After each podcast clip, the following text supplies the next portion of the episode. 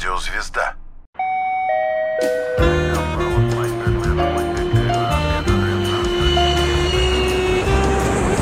Небеса. Программа о пилотах и самолетах. Взлет разрешен. Здравствуйте. Всем привет. А Юлия Осипова. Семен Чайка. Я обязан сказать, что Юлия Осипова в прошлом пилот Airbus. Это программа «Небеса». Да, На радио это «Звезда». программа «Небеса», в которой мы говорим обо всем, что так или иначе связано с небом. Поднимаемся все выше и выше и выше. Сегодня мы впервые, по-моему, поднимемся даже в космическое пространство. Первый раз не было у нас такого гостя. У нас в гостях Алексей Владимирович Сальников, кандидат медицинских наук, ведущий научный сотрудник лаборатории физиологии ускорения и искусственной силы тяжести Института медико-биологических проблем Российской Академии Наук. Здравствуйте. Такое необычное название у лаборатории физиологии ускорения искусственной силы тяжести. Чем она занимается, ваша лаборатория? Основное направление э, деятельности нашей лаборатории в данный момент мы занимаемся разработкой искусственной силы тяжести. Разработкой. Разработкой. Мгм. Разработкой средств, которые позволят создать искусственную силу тяжести при полетах в дальний космос. Ага, это то есть уже не фантастика, когда, допустим, люди летят далеко, ну там на Марс, например, или еще дальше, и по кораблю они не летают, а ходят. Э, Мы к этому стремимся, но Мгм. пока то, э, за счет чего мы планируем э, создать такую силу тяжести искусственную, ходить им вряд ли позволит, это центрифуга короткого радиуса. Это что такое? Это установка, на которой будет располагаться космонавт, э, ну пока в гипотезе, вот пока мы так планируем, что он будет располагаться на этой установке, головой к оси вращения, ногами от оси вращения, и за счет э, вращения этой установки, на этой установке, будут создаваться эффекты, сходные с теми, которые мы с вами ощущаем при условиях нашей обычной земной силы тяжести. Я вот сейчас вспомнил фильм «Москва Кассиопея», наш советский знаменитый, да, когда вот по этому кораблю они ходили, как будто бы это вот э, территория, ну, понятно, что территория студии, где снимаются, но и мне тогда казалось, вот придут времена, когда действительно можно будет летать в космос в таких огромных-огромных, почти городах, где можно передвигаться, как обычно, на Земле. Ну, то есть это, в принципе, реально, или для этого нужны какие-то такие особые условия, которые в космосе создать не так просто? А, Ну, именно таким образом, как это было показано в этом фильме, Невозможно. э, невозможно. Потому Вообще что если невозможно. вы вспомните героев э, этого фильма, они использовали магнитные ботинки, которые они включали и отключали. Мгм. Там вся идея была именно в этом. Но основная эта проблема заключается не в том, чтобы удерживать тело у какой-то поверхности корабля, Мгм. а основная проблема заключается именно в том, что в невесомости организм работает немножко по-другому. В невесомости кровь перераспределяется у нас в верхнюю половину тела, и за счет этого происходят, э, ну, мы наблюдаем все те э, нежелательные реакции, с которыми мы планируем, собственно, за счет вот этой искусственной силы тяжести и бороться. То есть надо кровь утяжелить. А кровь э, мало утяжелить, и ее нужно именно вернуть туда, где она и должна быть в соответствии с э, законами То эволюции. есть в тазовую кость. Ну, не в тазовую кость, но равномерно распределить ее по нашему телу. Слушайте, я не могу не задать этот вопрос. Не могу. Если кровь переходит в верхнюю часть организма, Леш, ты мне как мужик мужику, скажи, пожалуйста. А в космосе, вот в невесомости, сам процесс...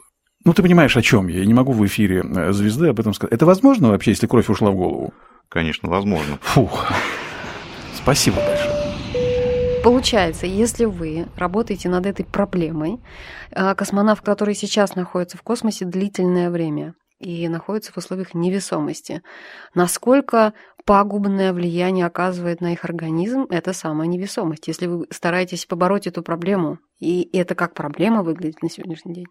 На самом деле это, конечно, проблема. Ну вот в настоящий момент э, у нас есть опыт э, пилотируемых полетов продолжительностью до одного года, даже чуть больше. Например, э, коллега, мой врач Валерий Поляков совершил рекордный по продолжительности полет, 438 суток он находился в условиях невесомости.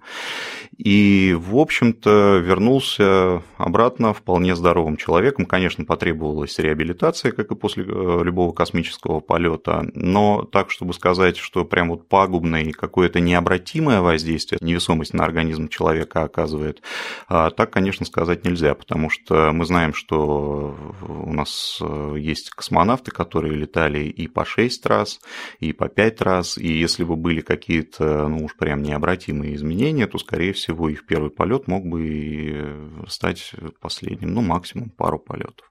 Есть, конечно, какие-то кумулятивные эффекты, то есть которые накапливаются, но наблюдения показывают, что, в принципе, все практически на 100% восстанавливается до нормы, до предполетных значений. Тогда зачем э, столько сил, средств именно бросать на разработку какой-то искусственной силы тяжести? Может быть, угу. просто добиваться того, чтобы организм адаптировался к условиям невесомости, не знаю, там быстрее проходил процесс реабилитации после полета?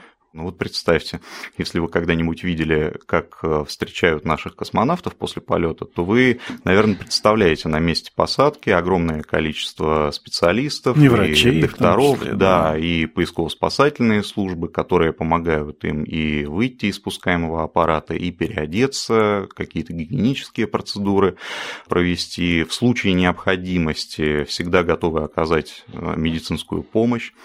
А вот теперь давайте представим, что мы летим на Марс. 7 месяцев пути. Ну, это такая средняя цифра, может быть и больше даже кто будет встречать их на поверхности Марса. Космонавты должны сейчас э, постоянно э, заниматься физическими тренировками, потому что в отсутствии других альтернатив, ну как, например, та же искусственная гравитация, им необходимо хоть как-то нижнюю половину тела включать в работу, потому что ноги космонавта практически выключены из работы на борту, в данном случае сейчас Международной космической станции.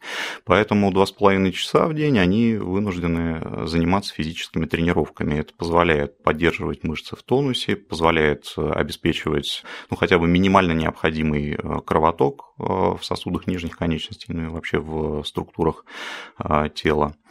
Ну и таким образом тут вопрос сам собой, наверное, должен отпасть, зачем нам центрифуга короткого радиуса. Слушайте, а вот такой обывательский вопрос, конечно. А если эти 2,5 часа не заниматься физикой, то есть не нагружать ноги, ну просто летаешь, летаешь все год, что в итоге-то?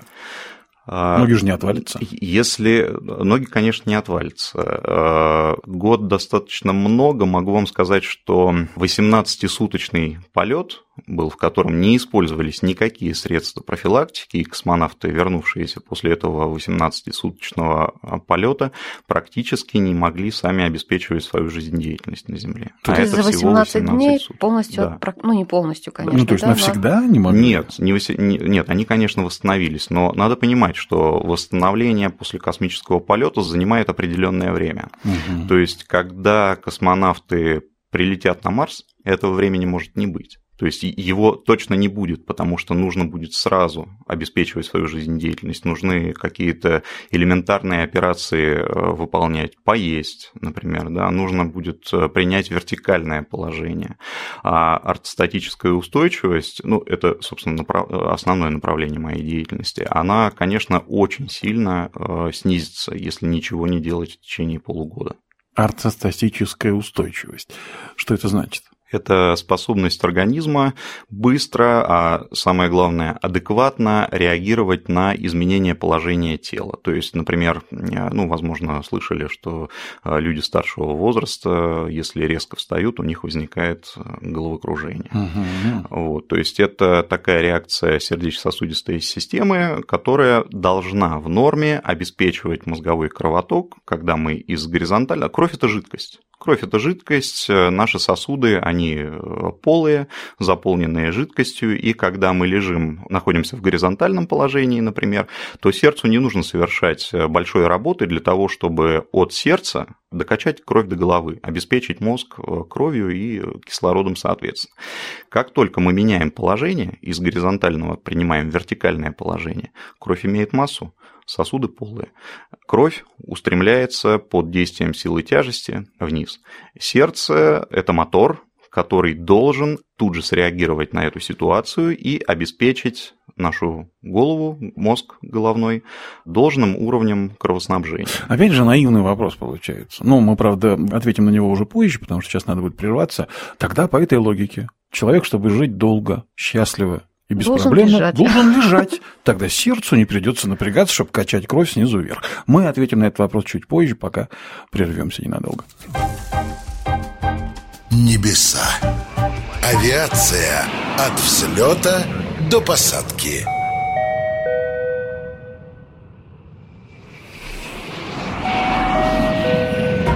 Небеса. Программа об авиации. Автопилот включен. А вот мы и вернулись. Это программа «Небеса». Юлия Осипова. Семен Чайка. Да, радиозвезда. И у нас сегодня в гостях удивительный человек Алексей Владимирович Сальников, кандидат медицинских наук, ведущий научный сотрудник лаборатории физиологии ускорения искусственной силы тяжести Института медико-биологических проблем Российской Академии Наук. Так вот, теперь мы эту логику должны продолжить. Если уж сердцу действительно проще перекачивать кровь по организму в горизонтальном положении, то почему тогда нам говорят, что лежать долго нельзя, что находиться в таком лежачем положении нельзя, надо двигаться, нужна физика, нужна нагрузка и так далее. Объясните, пожалуйста.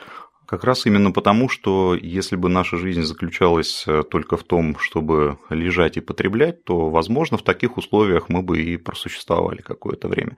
Но поскольку так или иначе у нас есть какие-то другие потребности, нам нужно ходить на работу, нам нужно водить детей в детский садик, нам нужно ходить в магазин за покупками, мы должны иногда делать ремонт дома, например, сами или там с помощью кого-то, мы должны работать физически то если мы будем долго лежать, ну, например, э, очень показательно, значит, это можно представить, когда человек болеет. Угу. Он истощается даже не столько, э, возможно, самой болезнью, сколько тем образом жизни, который он ведет в течение этой болезни. Понятно, что есть некоторые истощения, сил мало, человек экономит э, ресурсы, силы, старается, ну, как соблюдать покой, предписание доктора, да, голод, холод и покой.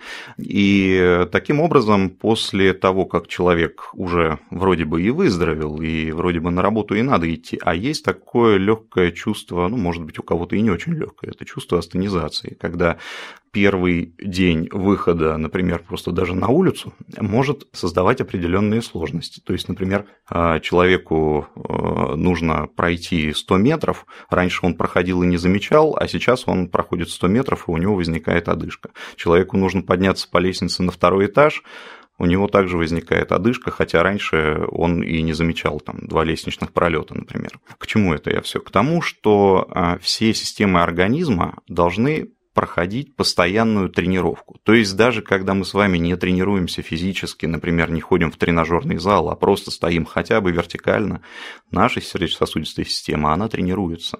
Сердце mm. перекачивает кровь на определенную высоту, наши сосуды привыкают к давлению крови, которое оказывает гидростатический столб. Да, от головы у высоких людей он немножко больше. А... То есть маленьким быть выгодней? Ну, в каком-то смысле, может быть, да. Э, кстати, люди э, невысокого роста, скажем так, они, ну, как правило, более как раз ортостатически устойчивы, потому что э, гидростатический столб крови у них меньше, и сердцу нужно чуть меньшую работу совершить, чтобы докачать от самых низких да, значений до самых высоких.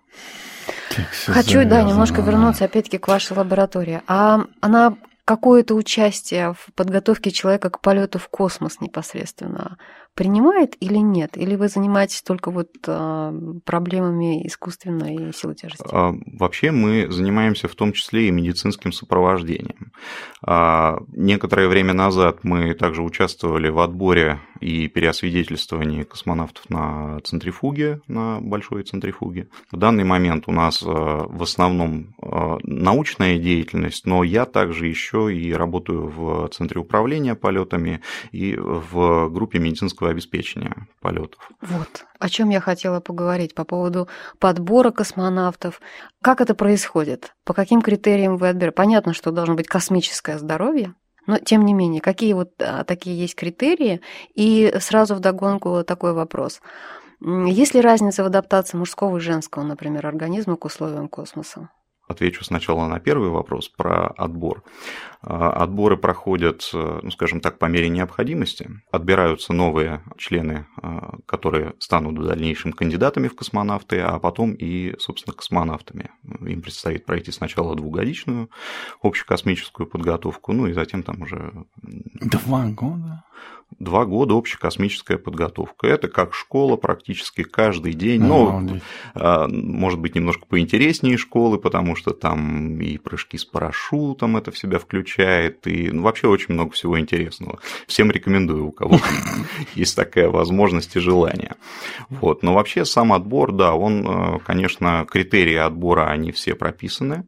И прежде всего отбор, конечно, направлен на то, чтобы отобрать максимально, во-первых, здоровых людей, а во-вторых, постараться определить резервы здоровья этих людей, потому что в среднем от отбора кандидата в космонавты до его первого полета может пройти и 10 лет, а может и больше. Угу. И, и есть э, случаи, когда проходило и гораздо больше времени. А что же это время делал человек все? Если два года на подготовку, а дальше-то что? Подготовка идет экипажная в составе а, групп. Там на самом деле дел хватает на подготовке. Учат системы корабля, учат, а, есть такой а, сложный предмет, я его сам, конечно, не знаю, но у меня товарищ космонавт, ему как не позвонишь, чем занимаешься, он, он говорит, СУДН учу. Это средство управления движением и навигацией. Вот сколько мы с ним знакомы, столько вот он СУДН учит. То есть в плане обучения и теоретической, и практической подготовки тренировки соскучиться не дадут, это совершенно точно, даже за такой большой срок. Ну, он пересильк подготовили, мне кажется, за три месяца и полетело, и нормально. Это немножко другой вопрос. Это космонавты, которые, от которых не требовалось сложной операторской космической деятельности, управление кораблем, а, выполнение стыковки, выполнение работ а, в открытом космосе во время проведения внекорабельной деятельности. То есть у них были совершенно иные задачи, и Конечно, основные критерии отбора э, в данном случае с Юлией Пересильтой и Климом Шипенко были следующими, чтобы самое главное, чтобы они были здоровы. А вы их готовили? Э, ну, непосредственно я не отбирал их и не готовил, но я в том числе отслеживал состояние их здоровья. Так вот, мальчики и девочки, да, ты что да, же второго Да, и, и сразу мы к нему сейчас вернемся. Угу. Да, мне просто заинтересовало, что такое резерв здоровья резервы здоровья, ну, скажем так, врачи должны быть уверены, что к моменту наступления вашего первого полета, когда наступит время вашего первого полета через 10 лет, что вы не будете списаны по здоровью. То что... есть получается, я прошу прощения, что перебиваю, получается, что каждую систему вы проверяете не только на предмет текущего состояния, но и как бы предел прочности если можно так сказать. Да, конечно, есть определенные так называемые нагрузочные пробы, которые, в принципе, показывают, как организм а, реагирует на то или иное воздействие. И по ответной реакции организма можно судить о его текущем уровне здоровья, ну и о резервах. Тогда я продолжу эту мысль. А как понять э, границы этого предела? Ну, к примеру, человек на данный момент абсолютно здоров, вы смотрите на предел его возможностей, и вы считываете, что, условно говоря, через 8 лет он уже не будет а, здоров, а срок вы ставите 10 лет. То есть он уже не годится, что ли? Его тогда списывают сразу? А, нет, не сразу, бывают... Через 8 лет не полетев в космос, да? Во-первых, не списывают. Мы сейчас говорим про этап отбора, и на отборе, если а, есть какие-то сомнения, можно провести дополнительные исследования уточняющие, которые покажут, э, насколько вообще можно, скажем так, с медицинской точки зрения доверять этому кандидату будущему в космонавты. Но если, скажем так, будут какие-то и за, и против, возможно, будет даже и против, потому что э, отбор и подготовка – это ну, довольно и ресурсозатратные э, вещи, и времени это много отнимает. Э, нужно быть уверенным, что те люди, которых сейчас отобрали, что они не сойдут с дистанции, ну, хотя бы даже до полета. И еще желательно, конечно, отбирать человека даже не на один полет, потому что, ну, то есть даже если... Экономнее. Да. Это экономнее. Нам надо заканчивать уже скоро этот блок, но все-таки надо ответить на второй-то вопрос. Кто мальчики или девочки, условно говоря, более ресурсные? Ну, в плане адаптации к условиям невесомости такой вот разницы прям существенной нет. Да я бы даже сказал, никакой разницы, наверное, нет. Есть даже наши российские космонавты, я э, общался, и они говорят, даже как-то неловко было там по имени, допустим, американскую астронавтку или американскую астронавту называют, и говорят, даже как-то неловко, говорят, она работает за двоих. За, за двоих мужиков. Вот, поэтому вот э, в этом отношении тут э, нет каких-то разграничений. Нет, есть, конечно, особенности физиологии, но это уже... Это детали. Вопрос. Нам надо прерваться. Небеса. Авиация от взлета до посадки.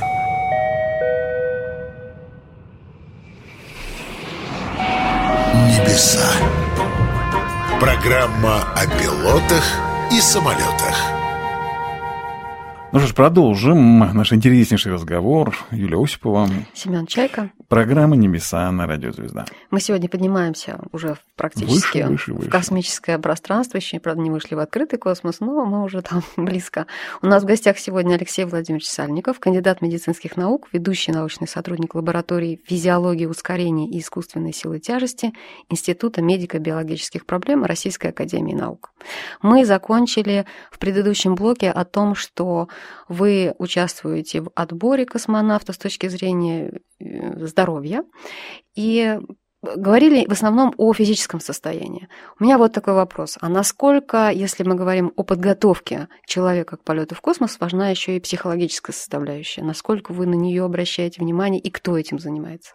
Крайне важна. На самом деле это очень важная составляющая отбора, потому что, а, ну, во-первых, нужно понимать, что это совершенно ни на что не похожие другие условия труда когда космонавт оказывается в ложементе космического корабля перед стартом, а, ну, фактически назад дороги нет. Он понимает, что полгода он будет практически... Да, понятно, что, конечно, ЦУП всегда на связи, но к этому нужно психологически быть готовым к такой работе.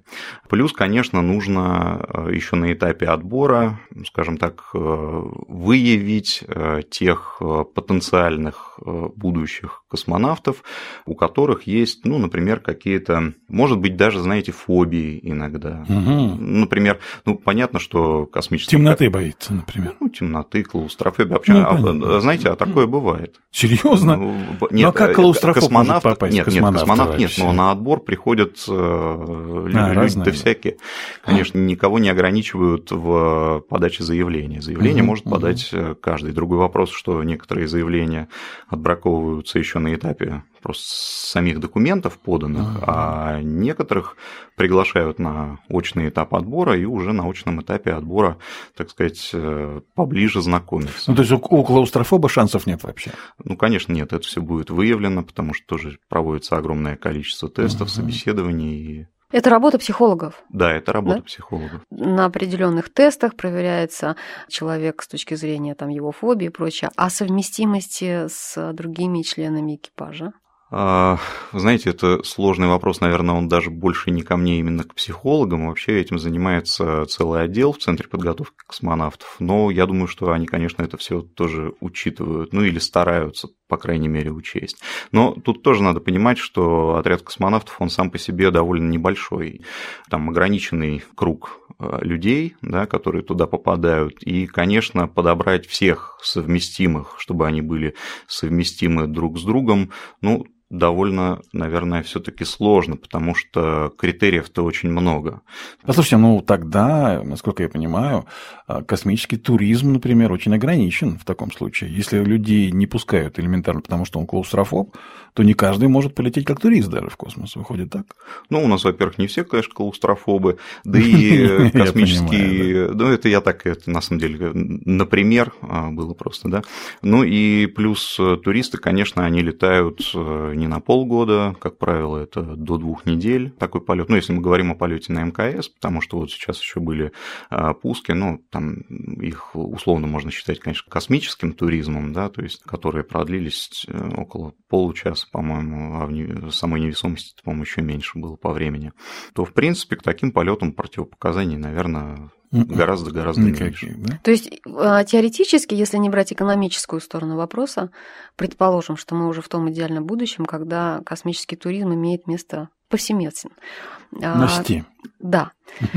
А, любой человек может полететь в космос на две недельки. Как любой. Конечно, скажем так, а, какие-то минимальные тесты медицинские все равно придется пройти. Ну, даже не минимальные, конечно, да. То есть нужно понять, во-первых, э, как человек э, перенесет э, перегрузки, вот, которые про ему перегрузку, да, Да. сразу, чтобы от нее далеко не отходить. А какая вообще максимальная перегрузка во время испытаний, во время подготовки человека? А, Значит, есть э, два вида тестов, две э, центрифуги, два режима, скажем так, перегрузок. Э, По направлению они различаются как грудь-спина одна, то есть это перегрузка, которая поперек нашего тела, скажем, да, от груди к спине, ну, из названия понятно. И величиной э, одна площадка 4 единицы, вторая площадка 8 единиц. Но 8 единиц это скажем так, ну, во-первых, про запас, а во-вторых, все-таки были случаи нештатных и возвращений, в том числе, когда корабль по баллистической траектории возвращается, и там перегрузки, конечно, достигали таких величин, и даже, э, если мне память не изменяет, даже было больше. Вот. Но, как правило, э, активный участок полета, на котором действуют перегрузки, примерно до 4 единиц. Ну, может быть, 4 с там, десятыми, 4,1, 4,2, например, вот на этапе возвращения. Так А насколько она продолжительная? а, Эта перегрузка, она плавно довольно нарастает, и также плавно потом ну, за- заканчивается менее плавно, заканчивается вводом а, парашютной системы. По времени несколько минут она действует. Есть второй тип перегрузок. Также в Центре подготовки космонавтов на центрифуге проводится вращение в направлении а, голова-таз. Это когда от головы к ногам перегрузка действует, ну и, соответственно, кровь также стремится оттечь.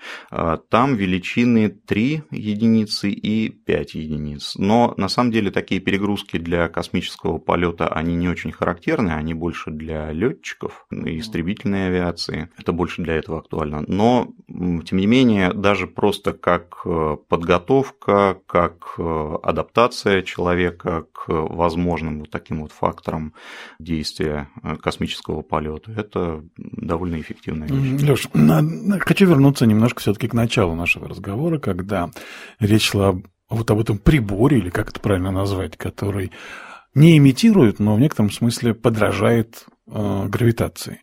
Это человек, получается, в космическом корабле должен находиться в каком-то маховике внутри, что ли, чтобы это работало правильно, или как это выглядит? Пока, да, концепция на сегодняшний день, она такая. Конечно, было бы гораздо интереснее со всех точек зрения э, сделать гораздо больший корабль, да, например, как э, в кино. Иногда мы видим такой Тор, который закручивается вокруг своей оси, но такая установка будет занимать э, на орбите ну, или просто в космическом полете в дальний космос больше 250 метров для того, чтобы человек мог по ней пешком ходить, перемещаться, плюс Ну, что мешает ее такое большое делать? Экономика, Опять ресурсы. всё деньги. Ну, к сожалению, упираемся в это, да. Но пока, да, общая концепция такая, что это будет э, небольшая установка диаметром до 5 метров. У нас она сейчас двухплечевая, эта центрифуга, то есть у нее два плеча, на которые могут располагаться два человека, вращаться одновременно. Соответственно, тот модуль, внутри которого она будет находиться, будет примерно таких же размеров. Вот сейчас основная задача выяснить, э, с какой частотой нужно пребывать там во время вращения космонавту, с какой перегрузкой нужно его вращать для того, чтобы, скажем так, адаптация к невесомости не наступила, но и постоянно его держать э, за ноги в земной гравитации тоже вроде бы смысла нет. Ну вот это, собственно, является сейчас предметом нашего Ну исследования. и на какой стадии вся эта работа? Вот буквально сегодня у нас э, был э, эксперимент, у нас есть группа испытателей, с которыми мы а, работаем, как раз мы отрабатываем различные режимы вращения на такой установке. А Сегодня для одного испытателя это было заключительное седьмое вращение, они часовые, с э, разной интенсивностью мы вращаем, у нас есть ну, определенный протокол, по которому мы крутим. А, У нас есть две площадки площадки вращения, это порядка 1,27 на уровне ног, и вторая площадочка у нас примерно 2 единицы на уровне ног. И в течение часа такими короткими ступеньками э, мы человека вращаем. А сейчас мы будем сравнивать, насколько он ортостатически стал более устойчивым по сравнению с тем, каким он к нам пришел до этого воздействия. То есть мы оценим, насколько сердечно-сосудистая система а, смогла натренироваться и адаптироваться. ну, то есть это, это как тренажерный зал внутри космического корабля. Это, ну, то есть я хочу понять, как это выглядит. Планируется, да. Как, Именно так, да? Как, как тренажерный зал. Но тут э, тоже должен сказать, что, возможно, центрифуга будет не просто как самодостаточный тренажер, на котором человек будет вращаться и ничего не делать. А, есть возможность размещения на центрифуге, на плече центрифуги а, велоэргометра, например, то есть можно во время вращения еще и педали покрутить с разным усилием. А, возможность размещения степера, то есть имитировать ходьбу во время вращения. Может быть, сейчас мы как раз тоже прорабатываем этот момент, хотим установить, попробовать бегущую дорожку а, чтобы он и вращался, и за счет вот этой э, силы э, прижимной ногами мог прокручивать полотно беговой дорожки. У меня такой, может быть, странный вопрос. Это все то, что вы готовите к космосу, а в обратном направлении, то есть те разработки, которые вы применяете, или те способы подготовки полета, полета человека в космос. А что-то получило применение, не знаю, там, в медицине, в быту, ну, то есть обратный эффект, что вы что-то такое наблюдали, заметили и начали применять это в обычной жизни или, не знаю, там, в спорте, предположим. Ну, кстати говоря, про центрифугу короткого радиуса предполагается, что это в том числе может быть одним из э, средств э, лечения людей с различными заболеваниями, например, с сахарным диабетом, опорно-двигательного аппарата, э, с заболеваниями сердечно-сосудистой системы. Здесь кстати говоря, очень широкие возможности открываются, потому что с помощью этой центрифуги можно создать практически э, любое распределение э, жидкости в организме, ну, главным образом крови. Мы про кровь говорим, про внутрисосудистую жидкость. Потому что, например, если мы просто вертикально стоим, мы все равно ограничены одной единицей земной, никуда не деться. А здесь мы можем дать, например, в качестве тренировочки 1,2, 1,3, можем дать 1,5, можем дать 2. То есть для сердечно-сосудистой системы такая тренировка может быть очень хорошая. Ну, в плане реабилитации. А человек сам-то ощущает, что он крутится? У нас э, сейчас тот э, протокол вращения, по которому мы работаем, предполагает очень плавный набор и очень плавную остановку. То есть во время э, начала вращения человек практически не ощущает, что началось вращение. Если лежать, конечно, неподвижно и не крутить головой, то никаких проблем, которые могут возникать на качелях карусели, mm-hmm. да, не возникает. То есть человек просто, испытатели нам говорят о том, что они просто начинают чувствовать э, опору на ноги, ну, они лежат на спине, упираются ногами в площадку определенную. Мы начинаем вращение, они этого не ощущают, но говорят, что появилось ощущение опоры под ногами. В какой-то момент появляется ощущение вертикализации, то есть mm-hmm. у человека возникает, не у всех, но у большинства, появляется ощущение того, что человек просто стоит на ногах вертикально. А он лежит при этом. А он лежит при Ух этом, ты. да. Ух ну ты. или говорит, э, говорят, что э, стоят вертикально на ногах и опираются спиной на стену, например. Вот это да. А есть, э, ну это правда при чуть более выраженном воздействии, бывает, что люди говорят, что это похоже на то, что поднимаешься в быстром лифте скоростном. У нас стремительно заканчивается время, прям буквально как в режиме... на центрифуге. Да, в режиме Блиц. А, хотелось бы вот еще что спросить. С вашей точки зрения, все-таки полет на Марс это реальность? И реальность какой перспективы? Я не знаю, реален ли он, но я очень надеюсь на то, что он реален. Конечно, хотелось бы увидеть это. Ну, вообще, чисто с технической точки зрения, я думаю, что это все вполне осуществимо, но просто поскольку космическая медицина устроена таким образом, что э, мы, конечно, стараемся предусмотреть все нюансы. Все нюансы возможные, которые могут с человеком произойти. То есть никто не отправит человека в неизвестность. Когда будет изучено, насколько влияние радиации будет пагубным для организма, насколько э, гипомагнитная среда, в которую он попадет, может э, как-то негативно повлиять на живой организм. Когда вот мы получим ответы на все эти вопросы, тогда, наверное, да. Но наука, к сожалению, она развивается не так быстро, как хотелось бы, но я думаю, что это неизбежность. Ну вот тут нам и придется заканчивать сегодня. Хотя, на самом деле, так интересных вопросов столько много еще. Мне Можно сейчас... продолжать беск... Можно, бесконечно. Да, бесконечно, как космос. У нас был в гостях Алексей Владимирович Сальников. Спасибо ему большое, было очень интересно. Это был очередной выпуск программы «Небеса» на радио «Звезда». Будьте здоровы. Заход на посадку. Небеса.